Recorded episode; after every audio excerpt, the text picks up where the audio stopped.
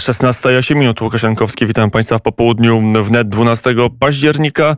I tak jak serwis informacyjny kończyliśmy informacjami z gospodarki, tak od gospodarki dzisiaj nasze spotkanie publicystyczne zaczniemy. Przy telefonie Krzysztof Kolany, główny analityk portalu Bankier.pl. Dzień dobry, panie redaktorze. Dzień dobry, witam Państwa.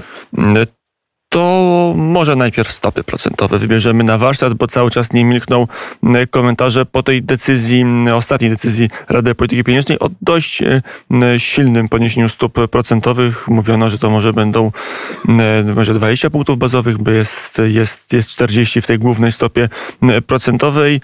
Co to właściwie oznacza dla przeciętnego użytkownika polskiej gospodarki, dla przeciętnego kredytobiorcy chociażby?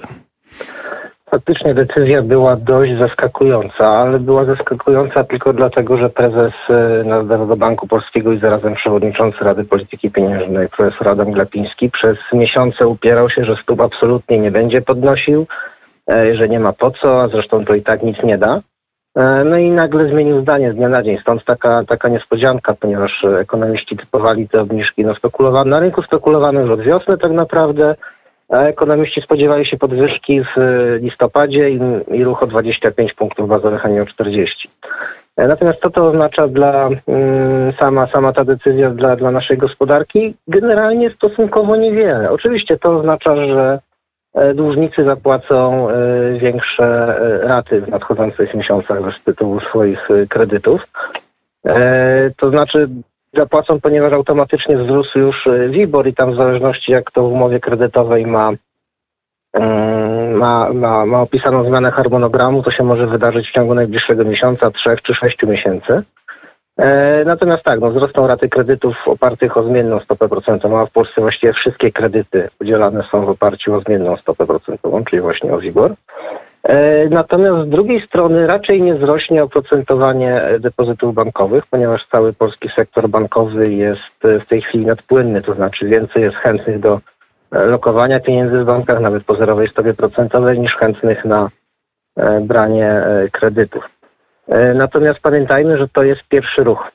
Pierwszy ruch z cyklu, którego oczywiście prezes Glapiński mówi, że nie będzie, że on by nie chciał, że raczej nie, ale rynek jest przekonany, że to jest dopiero początek podwyżek stóp procentowych w Polsce. A jakie są inne aspekty? No bo jest ten najprostszy, tak? Czyli podnosimy stopy, to rosną ceny kredytów, to nawet można dość precyzyjnie wyliczyć na podstawie typowych umów kredytowych, chociażby w przypadku kredytów hipotecznych i to dość łatwo wyliczyć, jaka jest kwota kredytu i o ile w takim wypadku wzrośnie miesięczna rata, a takie bardziej powiedzmy schowane procesy ekonomiczne. Na przykład dużo mówiono, że Rada wstrzymuje się z decyzją, bo nie wie, co będzie na jesieni, nie wie, czy będzie pandemia, czy będzie kolejny lockdown, a jeśli będzie, to nie trzeba będzie znowu skupować obligacje Skarbu Państwa na rynku wtórnym. I na przykład takie były wahania, czy takie były spekulacje w Radzie, które wstrzymywały ewentualne podnoszenie stóp procentowych. No, moim zdaniem najciekawsze to, co się teraz dzieje, to jest to, co się wydarzyło i dzieje się właściwie nawet dzisiaj na rynku stopy procentowej, czy też może szerzej na rynku długu. A to znaczy od początku października bardzo mocno rosną rentowności polskich obligacji skarbowych. Rosną rentowności, czyli cena rynkowa tych papierów spada. Mamy ruch na obligacjach 10-letnich z 2% na ponad 2,5, 2,54 w tej chwili. Jeszcze silniejszy ruch mieliśmy na obligacjach dwuletnich czy 5-letnich. W związku z tym to nam mówi tyle, że rynek spodziewa się kolejnych podwyżek stóp procentowych w najbliższych tak naprawdę miesiącach i kwartałach. Jeśli spojrzymy sobie na kwotowania takich kontraktów FRA, Forward Trade Agreement, czyli takiego zakładu na przyszłą stopę procentową, no to rynek wycenia podwyżki o 150-175 punktów bazowych do połowy przyszłego roku. Czyli to jest naprawdę dość ostre zacieśnienie jest w cenach, czego na razie przynajmniej Rada Polityki Pieniężnej nie komunikuje, no ale tamtej podwyżki też nie zakomunikowała, więc rynek w tym momencie bierze trochę sprawy w swoje ręce i to zmienia nam optykę na następne kwartały, to po pierwsze. A to jeszcze na ile tego typu informacje wpływają, bo profesor Egoniusz Gatnar, chociażby jeden z członków Rady Polityki Pieniężnej, powiedział, że w zasadzie rząd nie powinien być niezadowolony z decyzji Rady Polityki Pieniężnej, bo nie powinien stracić, jeżeli chodzi o możliwość obsługi zadłużenia państwa, bo i tak jest wysoka inflacja i tak stopy realne są ujemne. No dokładnie tak jest. Pamiętajmy, że w praktycznie każdym państwie to rząd jest największym dłużnikiem, to Skarb Państwa jest największym dłużnikiem. W Polsce dług Skarbu Państwa to jest już ponad bilion złotych i każdy ruch na stopach procentowych w górę oznacza, że rząd będzie musiał wydać więcej pieniędzy na koszty obsługi długu publicznego, po prostu na wypłatę odsetek od pożyczonego kapitału, ale równocześnie tak, zgadza się, przy 7%, praktycznie 6-7% inflacji, jaką już mamy lub za chwilę będziemy mieli, wpływy podatkowe bardzo silnie rosną. Pamiętajmy, że VAT czy płacimy od wartości nominalnej, podatek od pracy, składki ZUS-owskie i tak dalej, wszystko płacimy od wartości nominalnej, więc jak te wartości nominalne na skutek inflacji rosną, no to automatycznie rosną wpływy podatkowe rządu. Także owszem, rząd jest największym beneficjentem inflacji i największym beneficjentem niskich stóp procentowych.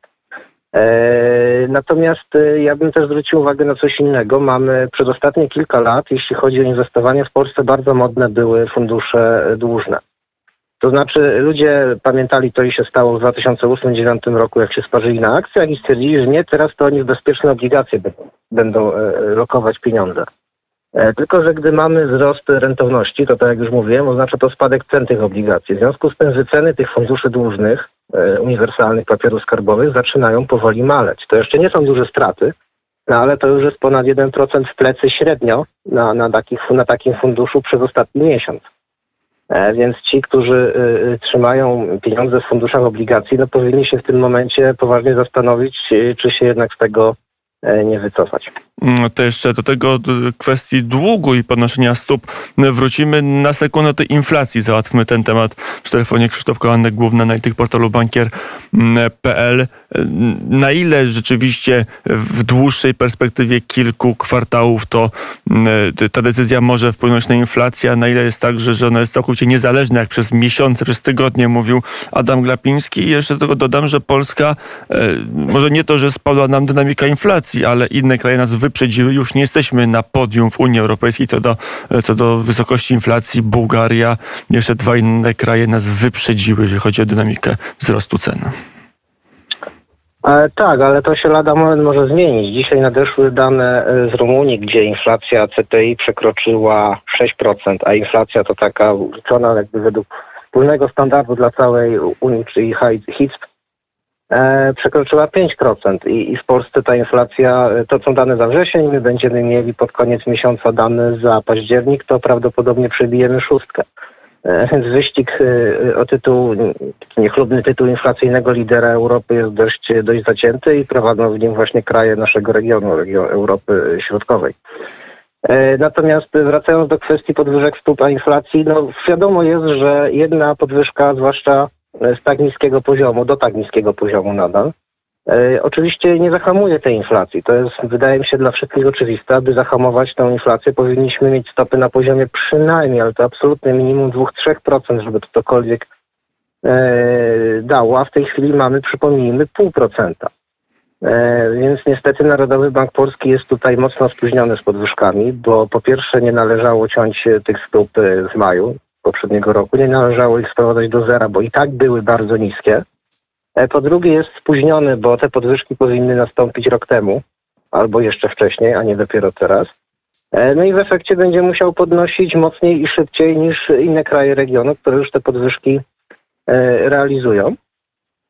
I też jestem przekonany, że ta inflacja, którą mamy, ona nie jest efektem szoku podażowego, tak jak to mówią nasze władze monetarne. Znaczy, w pewnym sensie oczywiście jest. To prawda jest, że prawdą jest, że bardzo mocno drożeją paliwa, drożeje gaz, węgiel i tak dalej i generalnie surowce i na to wpływu nie mamy. Natomiast władze monetarne jak najbardziej mają wpływ na stronę popytową. Jeżeli wpompowano w system finansowy w zeszłym roku 100 miliardów złotych w ramach tego programu skupu obligacji, no to te pieniądze trafiły do ludzi i te pieniądze napędzają nam spiralę cenową w tej chwili, więc to jest jak najbardziej w cudzysłowie zasługa rządu i banku centralnego. Oczywiście można się spierać, czy lepsza byłaby inflacja, czy bezrobocie, natomiast moim zdaniem nie zmienia to faktu, że ta inflacja w znacznej mierze jest wyprodukowana w Polsce i za znaczną część tej inflacji odpowiada po prostu to, że ludzie mają dużo pieniędzy, że tych pieniędzy bardzo dużo wykreowano, i że one trafiły do gospodarki i nam tą inflację rozhulały przede wszystkim. No to widać chociażby po cenach usług. Pan redaktor mówi, że wpompowano 100 miliardów złotych.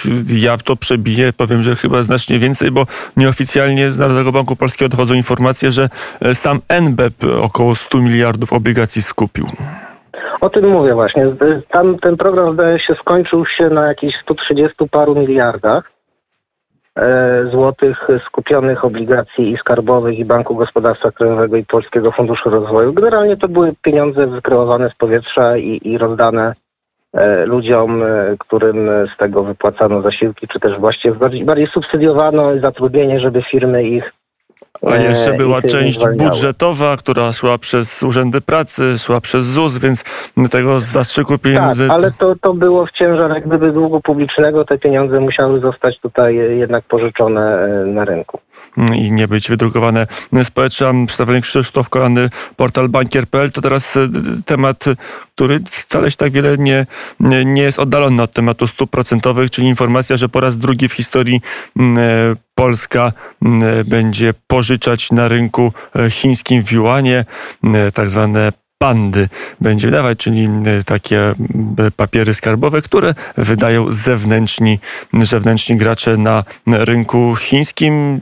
W roku 2016 wtedy wiceminister finansów Piotr Nowak, który teraz być może będzie ministrem rozwoju, o tym się mówi, poleciał do Chin i taką emisję przeprowadził, chyba z dobrym dla Polski rezultatem. Przyznam się, że ja kompletnie nie rozumiem, o co jest tyle hałasu tutaj w tej sprawie. To jest w tym momencie, no można powiedzieć, może nie rutynowa, ale dalej operacja mieszcząca się w ramach normalnego zarządzania finansami państwa i rolowania tutaj długu publicznego. Po pierwsze, jak pan redaktor wspomniał, to już jest druga taka pożyczka. Mieliśmy pierwszą w 2016 roku i wtedy Polska wyemitowała 3-letnie pandy i była pierwszym krajem w Europie, która to zrobiła na rynku chińskim i drugim na świecie. Teraz to jest stosunkowo mała emisja. No 3 miliardy juanów to są niespełna 2 miliardy złotych, a w samym 2020 roku minister finansów musi pożyczyć 220 miliardów złotych, aby budżet się spiął i aby zrolować zapadające zadłużenie, czyli spłacić obligacje, które zapadają w przyszłym roku. Więc no to jest niecałe 1% całych przyszłorocznych potrzeb budżetowych.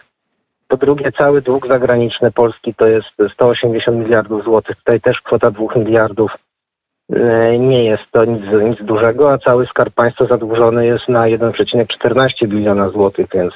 A to może warto iść w ten rynek, może warto jakoś większy i stały procent naszego zadłużenia lokować na rynku chińskim. No problem potem, że ma się juany i sami nie bardzo wiadomo, co z tym zrobić. Niekoniecznie trzeba mieć juany, zazwyczaj takie transakcje są od razu zamieniane na euro, tak przynajmniej było w 2016 roku, od razu zostały transakcje swapowe zawarte i te juany zostały automatycznie zamienione na euro i równocześnie cały harmonogram spłat tych obligacji został od razu zabezpieczony na ryzyko kursowe juana, pozostawało tylko ryzyko walutowe związane z parą euro-złoty. Czyli no powiedziałbym standard w przypadku emisji obligacji zagranicznych w Polsce. Oczywiście jest to pewna forma dywersyfikacji. Ja oczywiście jestem przeciwnikiem zadłużania się pod konsumpcję, a przecież to robi Skarb Państwa, zadłuża nas na konsumpcję, na różnego rodzaju wydatki i transfery socjalne. Ale jak już mamy się zadłużać, no to rzeczywiście pewna dywersyfikacja geograficzna jest jak najbardziej skazana. Jest to też część pewnej polityki zagranicznej. To tak naprawdę Chinom zależy na, jak to się ładnie mówi, internalizacji juana, czyli sprawienia, aby ta chińska waluta bardziej zaistniała w światowym systemie finansowym. I tutaj Polska się po prostu pod to podłącza, no bo te pieniądze rząd jakoś musi pożyczyć, może pożyczyć je z Chin, może pożyczyć na innych rynkach. I jest to tak naprawdę wszystko jest kwestią ceny, jakie są stopy procentowe. A właśnie co do tej ceny, bo Piotr Nowak i w ogóle polski rząd, potem premier Mateusz Morawiecki chwalili się, że nie wiem przez jak długi okres, ale przez przynajmniej kwartał oprocentowanie było ujemne. Nie wiem. To było 5 lat temu, prawda? Tak jest.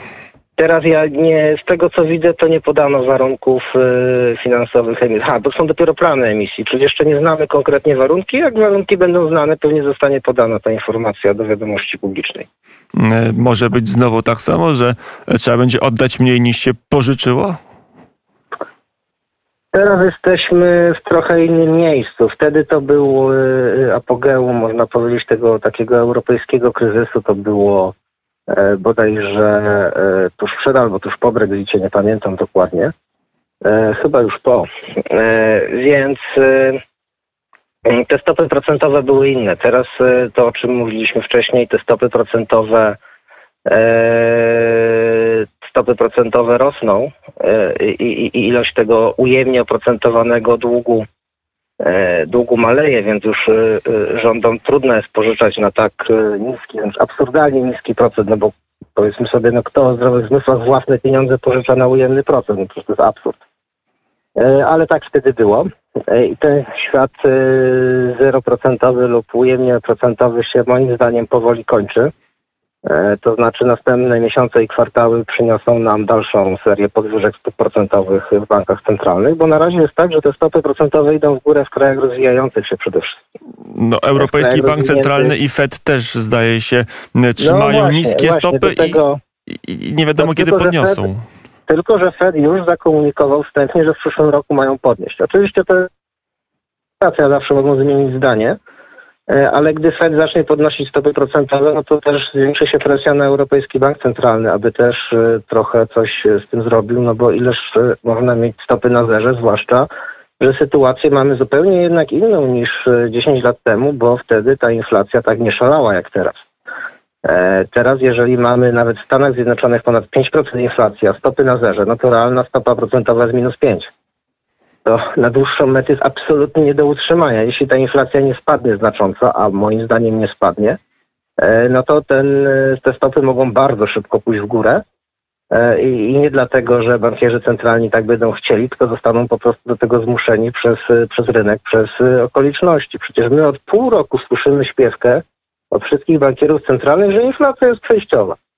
No dobrze, ale co to znaczy przejściowa? Czy ona ma być przejściowa kilka miesięcy, kilka kwartałów czy kilka lat? No bo jak będzie kilka lat, no to trudno ją chyba będzie nazwać przejściową. Jak na razie jest faktem i nie zamierza się zatrzymać nie tylko w naszym regionie, ale i w Unii Europejskiej. Niemcy mają rekordowo wysoką inflację jak na ostatnie dziesięciolecia i w Stanach też inflacja daje się we znaki i nic nie wskazuje, żeby miała nagle zniknąć. Krzysztof Kolany, główny analityk portalu Bankier.pl, był gościem Popołudnia Wnet. Dziękuję bardzo za rozmowę. Dziękuję bardzo i do usłyszenia. Do usłyszenia. Na zegarach 16:25. Słuchają Państwo Radia Wnet we Wrocławiu. Również oczywiście, ale nie tylko we Wrocławiu i na www.wnet.fm. Teraz czas na muzykę. Dzisiaj wybrałem jakoś, nie wiem czemu, same anglojęzyczne utwory. No może zaczniemy w takim wypadku z piosenką Amy Macdonald.